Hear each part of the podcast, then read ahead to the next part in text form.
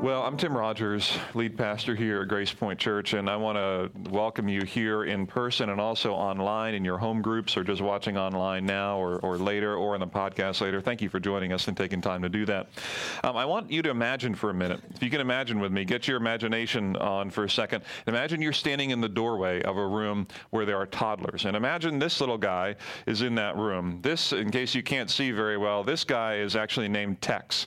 Tex I picked up on one of my trips down to Dallas when I was taking some classes down there, and I brought Tex home um, for for uh, for my kids. So here's Tex sitting right there, Longhorn, right, Texas. Trust me, it hasn't come from Texas recently, but it, it came a while ago.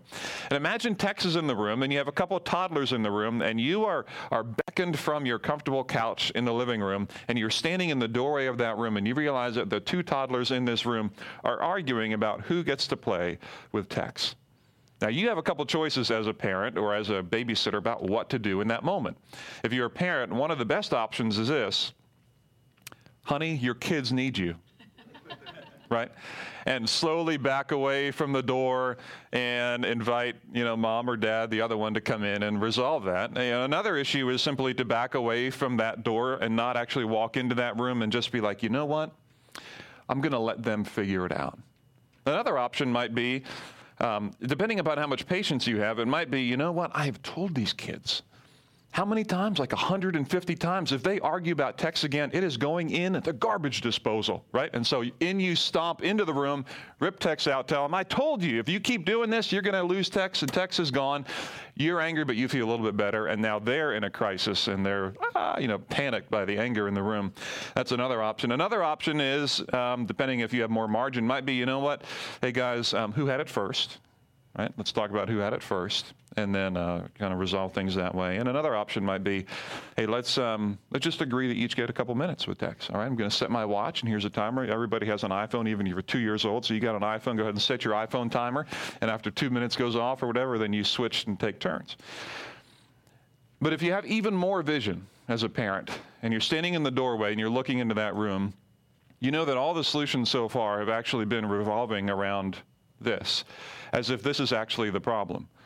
But if you happen to have gotten a good night's sleep and happen to be in a good space in your mind and heart and actually happen to have the margin that you really want as a parent, you know that what you're seeing has nothing to do with this and has everything to do with the condition of the hearts in the room that this thing is a distraction to the real problem, that fundamentally those two toddlers are relating to each other not because of how they're going to deal with Tex, but because of what's going on in their heart. And you know that fundamentally the question for them is not who gets how much time with this little stuffed animal, but the question is why are our hearts selfish in the first place? Why do you want what your brother wants? And you know that if you have enough capacity in that moment as a parent to see it clearly. We know that we relate to each other not on the basis of law and regulations, as if somehow we can regulate how much time people get to spend with Tex and then everything will be okay. That just simply living a life where we're talking about our rights, laws, and rules will never be enough to connect with where the human heart is. We know that underneath our laws, our rights, our rules, our structures is a deeper way that we connect with one another. We know this intrinsically. Imagine a different example, if you would. Imagine if you're driving down the road at a, the posted speed limit 40 sign on the back road I know that may take a little while for some to imagine you're actually driving 40 in a 40 mile an hour zone, but imagine you're actually going the speed limit on the back road for a minute. And as you come to one of our little rolling hills in Lancaster County, you see someone walking towards you pushing a baby stroller, and it's a mom out taking her kid for a walk. Why is it that you decide that you're going to relinquish your right to go 40 miles an hour when you see someone else on the road? Why is it that instead of keeping and maintaining your speed and moving out just barely enough to give the stroller one inch to pass by you, there's something in you that says, while I have the right to go 40, I'm going to back it down and move out of the way. I'm going to give up my right for somebody else in that space. You will do it. We all will. Why? Because we know that when we're standing at the threshold of a room where people are arguing about something, the best way we relate to each other is not by bringing rules and regulations into that space, but by understanding the heart and the deeper connection of how all of us relate to one another in the first place. And this is what I want to talk about this morning, especially if you call yourself a Christian. Understanding in a space where people are going to want to argue right now and be divided and experience division what is really going on in the room. What is really going on in the room? And how can, especially if you call yourself a Christian, how can you relate to people who are different than you, who disagree with you, whom you don't see common ground with? And what does it look like for the Christian to enter that space and connect for real with the heart of a loving Heavenly Father and connect one with another? Now, what I want to say, we've been in this series, this pandemic priority series, we said that why erasing the S makes all the difference. And that subtitle may have been strange for you, but what I've tried to say in this is we've covered three things so far in this series. The first week is this that the church is more important than church is. And then we said that service is more important than service is. And then that change is more important than change is. You can go back and review all of them. But today I want to say this, especially personally to you, that the right thing is more important than the rights thing. That doing the right thing is more important than the rights thing. That the right thing, this idea of understanding what is fundamentally right to do in this space is way more important than understanding what the rights thing is. That the law, the rules, the regulations are the rights that I have, but underneath it, we know that there's better ways to relate one to another in a crisis. Now, if you have any history in the in the church or any history in Christianity or any history in faith, I want to speak to, to two different groups this morning. Um, one is people who um, have a history in the faith and sometimes, sometimes can be drawn toward becoming simply religious, can be drawn toward um, trying to adopt rules, trying in their best way to honor God, um, can take on a mentality of a religious person, someone who is orderly, someone who um, has certain moral and ethical standards and sometimes applies those to other people. I want to talk about religious people, but I want to talk about religious people different than Christians this morning because I think sometimes there are two different categories. And what I want to do this morning is give you two stories from Jesus' life and then one case study and then one question to ask at the end because Jesus dealt with religious people who really wanted to, I think, started to in their walk. They wanted to honor God, but things got off track with them. And so I want to talk about religious people people, and then I want to talk about a case study, and then I want to offer you one question. So, to tell you this story, I want to tell you two stories from Jesus' life and his, his walk on the planet and then uh, go from there. Well, in, in John chapter 8, my first story, you can turn there if you want to, but I'm really just going to kind of zip by it. So I want to have you turn to another passage in a minute. But in John chapter 8, um, John tells this story of Jesus up on the temple courts. Jesus comes into a place where um, all the people are gathered to hear him teach in the temple itself. And in the temple courts, it was a, a broad area where anyone could come. There was no, you know, not a lot of regulations there yet. So people could come, they could walk into the temple courts. And there Jesus is teaching. In John chapter 8, we read about this story of Jesus speaking to a large crowd in that space. And all of a sudden, the teachers of the law they wanted to ask him a question and trap him. And so they brought someone into that space. As Jesus, if you imagine the temple courts and there's a wall around them and people are listening to Jesus. And then in march the teachers of the law and the Pharisees, the religious people are coming in, and they have with them a woman, a woman who is caught in adultery, a woman who is sleeping with another man, not her husband. And they bring her in and they kind of pause the moment because all of a sudden the authority has arrived. And so the teaching stops and there's an interruption and they ask a question in front of the whole crowd. They're like, Jesus, this woman was caught in adultery. The law of Moses says that she should be stoned. What do you say? A total interruption of his teaching. And John tells a story that what Jesus does is ignores them. He doesn't answer the question. He begins drawing something in the, on the ground with his hand. And I don't know what he was drawing. I don't know what he was saying. I don't know what he was doing. And they keep pressing him in this moment. What do you have to say? What does the law say that you should do? And finally, Jesus says, and if you know the story, he says this that, well, here's my answer to you. Why don't we let him who is without sin cast the first stone? To which, as John tells the story, one by one, the people began to leave. And all of a sudden, then Jesus looks up from the ground where he's writing with his hand, and he says to the woman, Is no one here to condemn you? Well, then neither am I. And as I ask this question, I ask this question here why do religious people Why do religious people like rights? Religious people like rights. They like the law. They like to know what is right and wrong to do. They like regulations. Just like the teachers of the law and the Pharisees, they like, listen, this woman, she deserves to be punished. She was caught in adultery. She's doing something that we would never do, so we want to emphasize this. Why do religious people like rights? The Pharisees and teachers of the law and the woman caught in adultery teaches us this that it allows them to sacrifice others on their altar of moral superiority. Religious people like rights because it gives religious people a chance to sacrifice somebody else. Hey, look at this. You're doing something that I would never do. You're following somebody that I would never follow. You're saying things that I would never follow. And I need to, because of I'm focused on rights and law, I need to live a righteous life. I know my righteous life isn't quite as righteous, so I need to sacrifice you on my altar to this false God of moral superiority.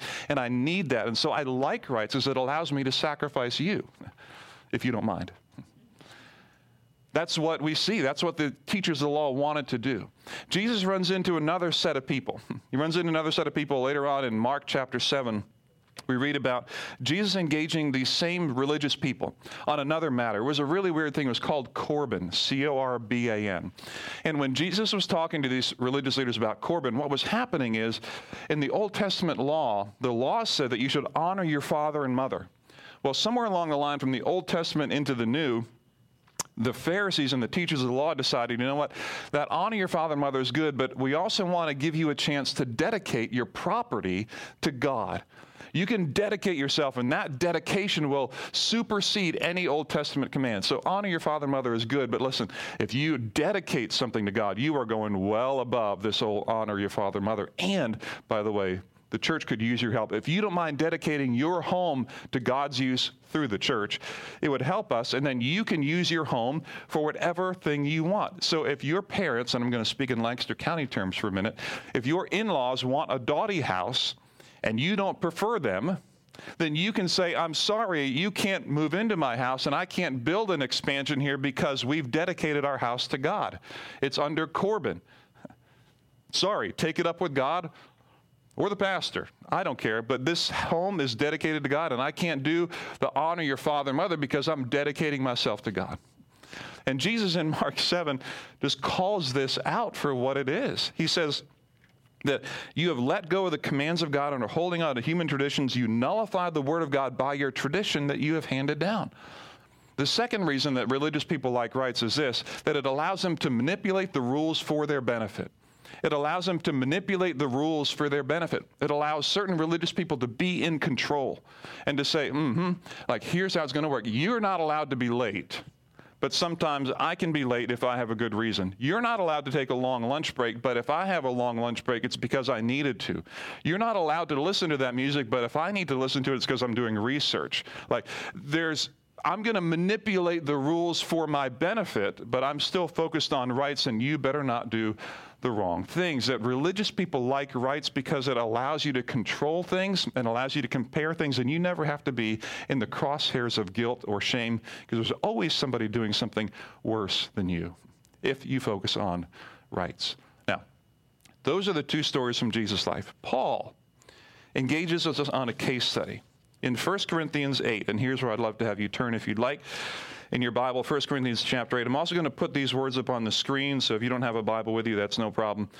1 Corinthians chapter 8, Paul begins to write to the local church, and the local church is trying to figure out how in the world do we get together on an issue. The, the issue for them was there's some people who are Jews and some who are Gentiles, and the Jews, like when they would sacrifice their food to the idols, that like when they were, excuse me, the Gentiles, when they'd sacrifice their food to the idols, then like we shouldn't eat it. The Jews were like, we don't care, the steak looks good, so I don't care if I eat it or don't eat it. I mean, it doesn't matter. I'll be fine to eat it. And so you have these two different people coming from two very different ideological views, almost like political parties coming together that were deeply, deeply, deeply ingrained.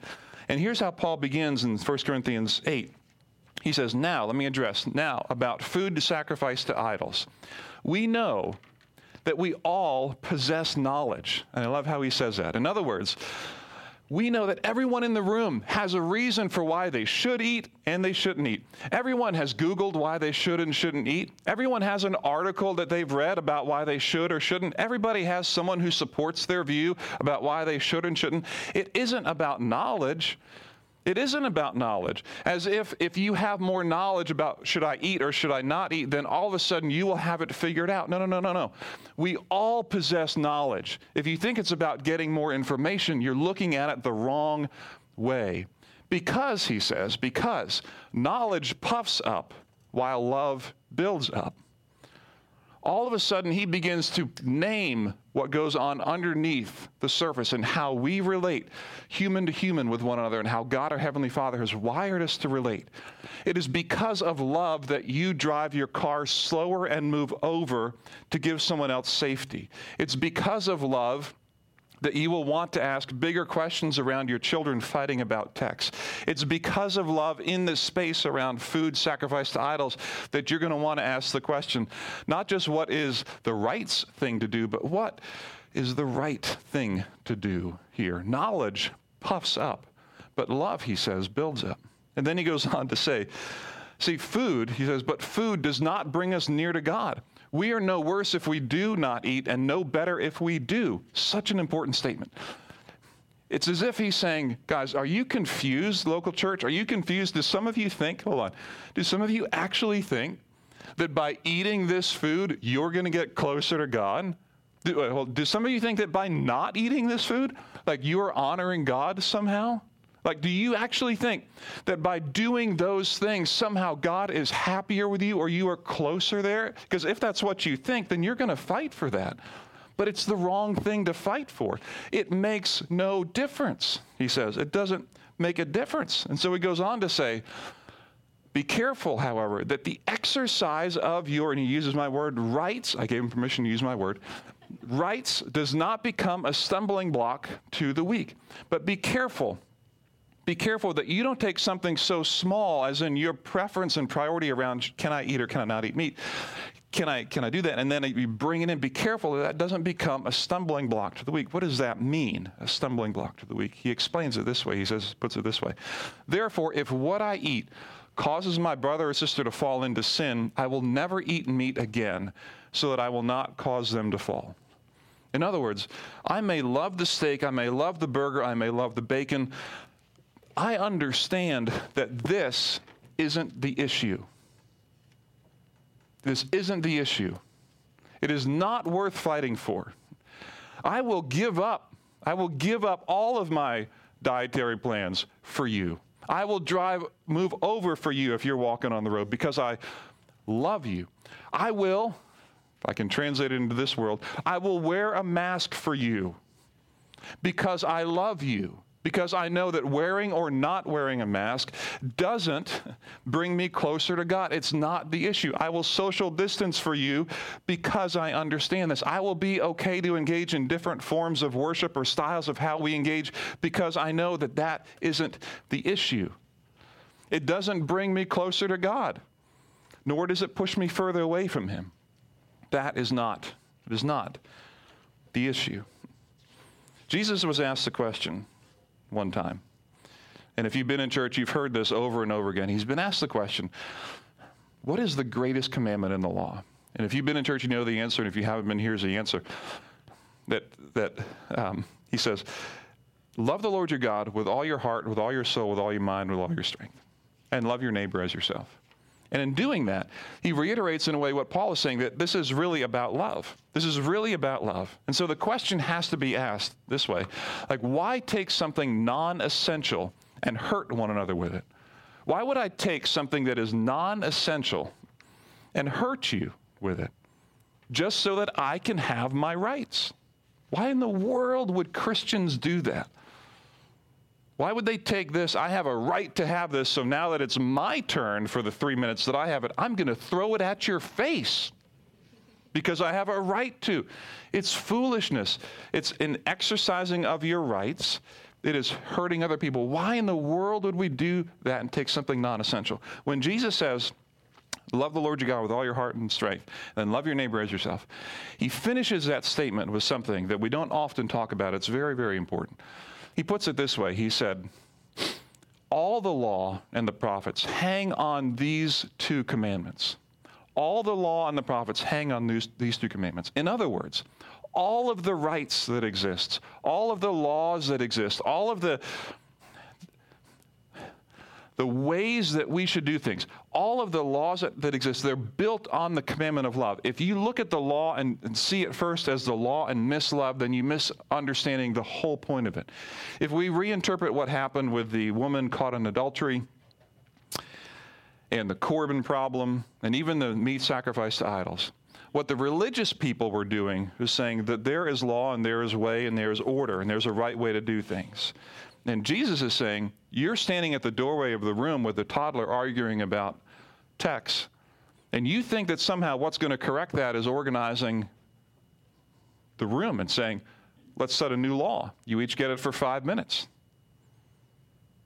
If you set that rule, if we set that rule without understanding that the law and the prophets, the rule of your parenting, if it doesn't hinge on love for your brother or sister, it is built on the wrong thing. It is only a matter of time until they start fighting again.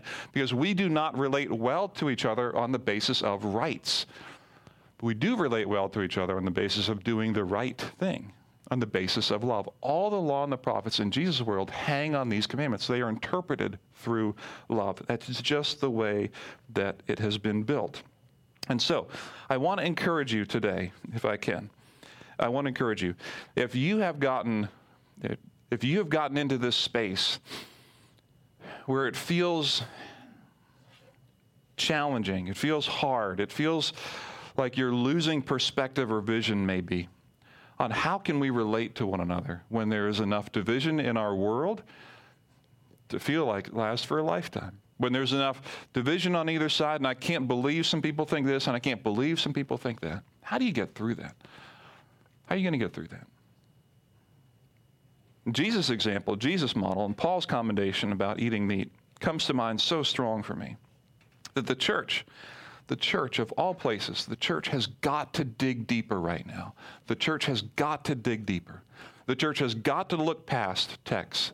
The church has got to look past the issues that are right in front of us. The church has got to look to the condition of our heart and say, Do I love my neighbor?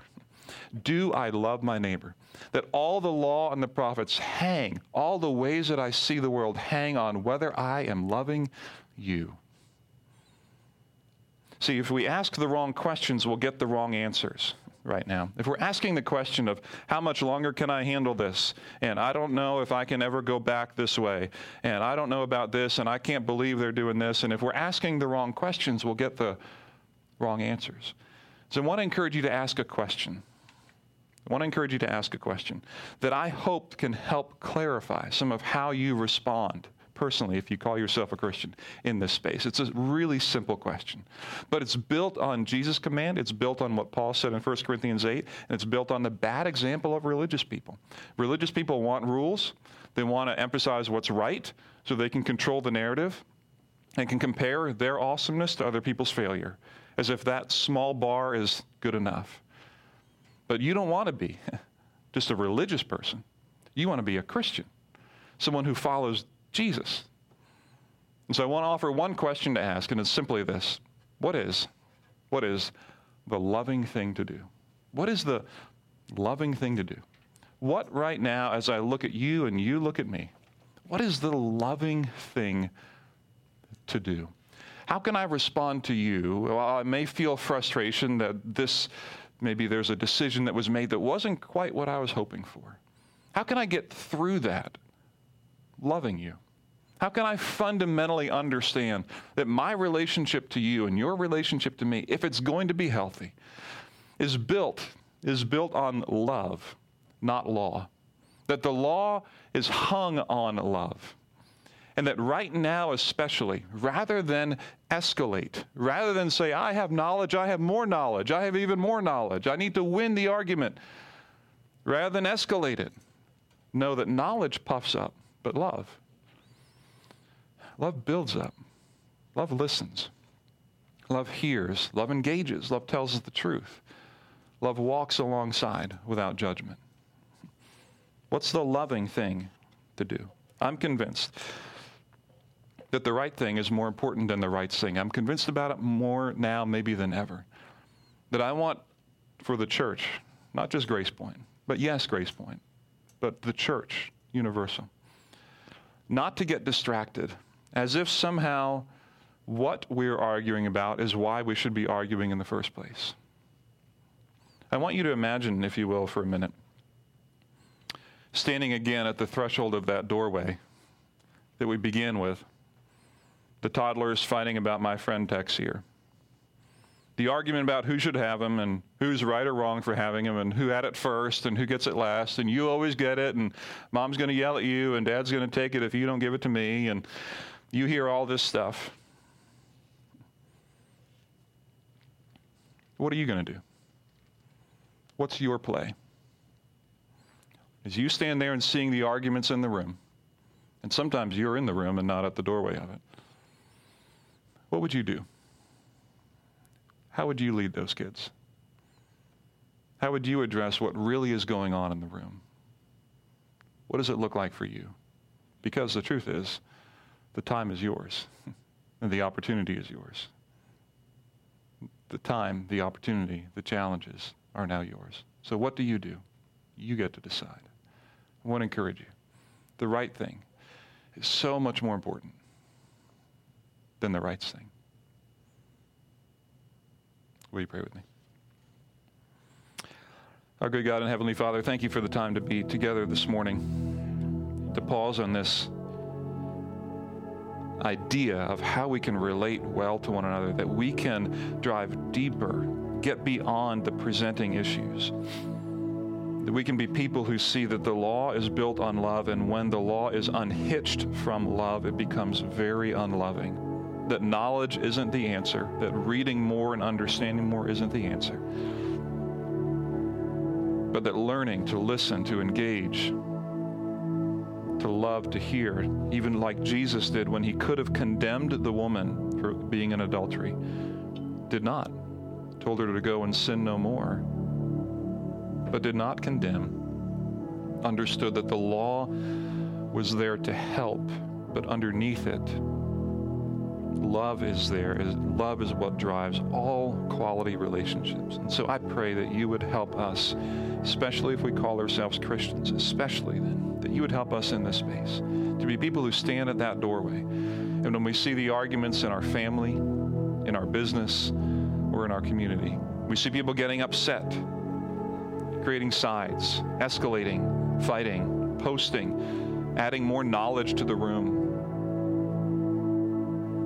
that you would help us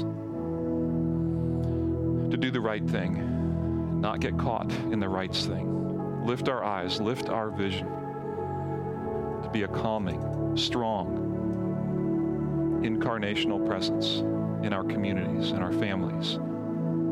That the church of Jesus Christ would lead the way in service and listening and in honor keep us on track, I pray. Help us to dig deep to find these truths, to find your care in the midst of this as well. Let me pray this in Jesus' name. Amen.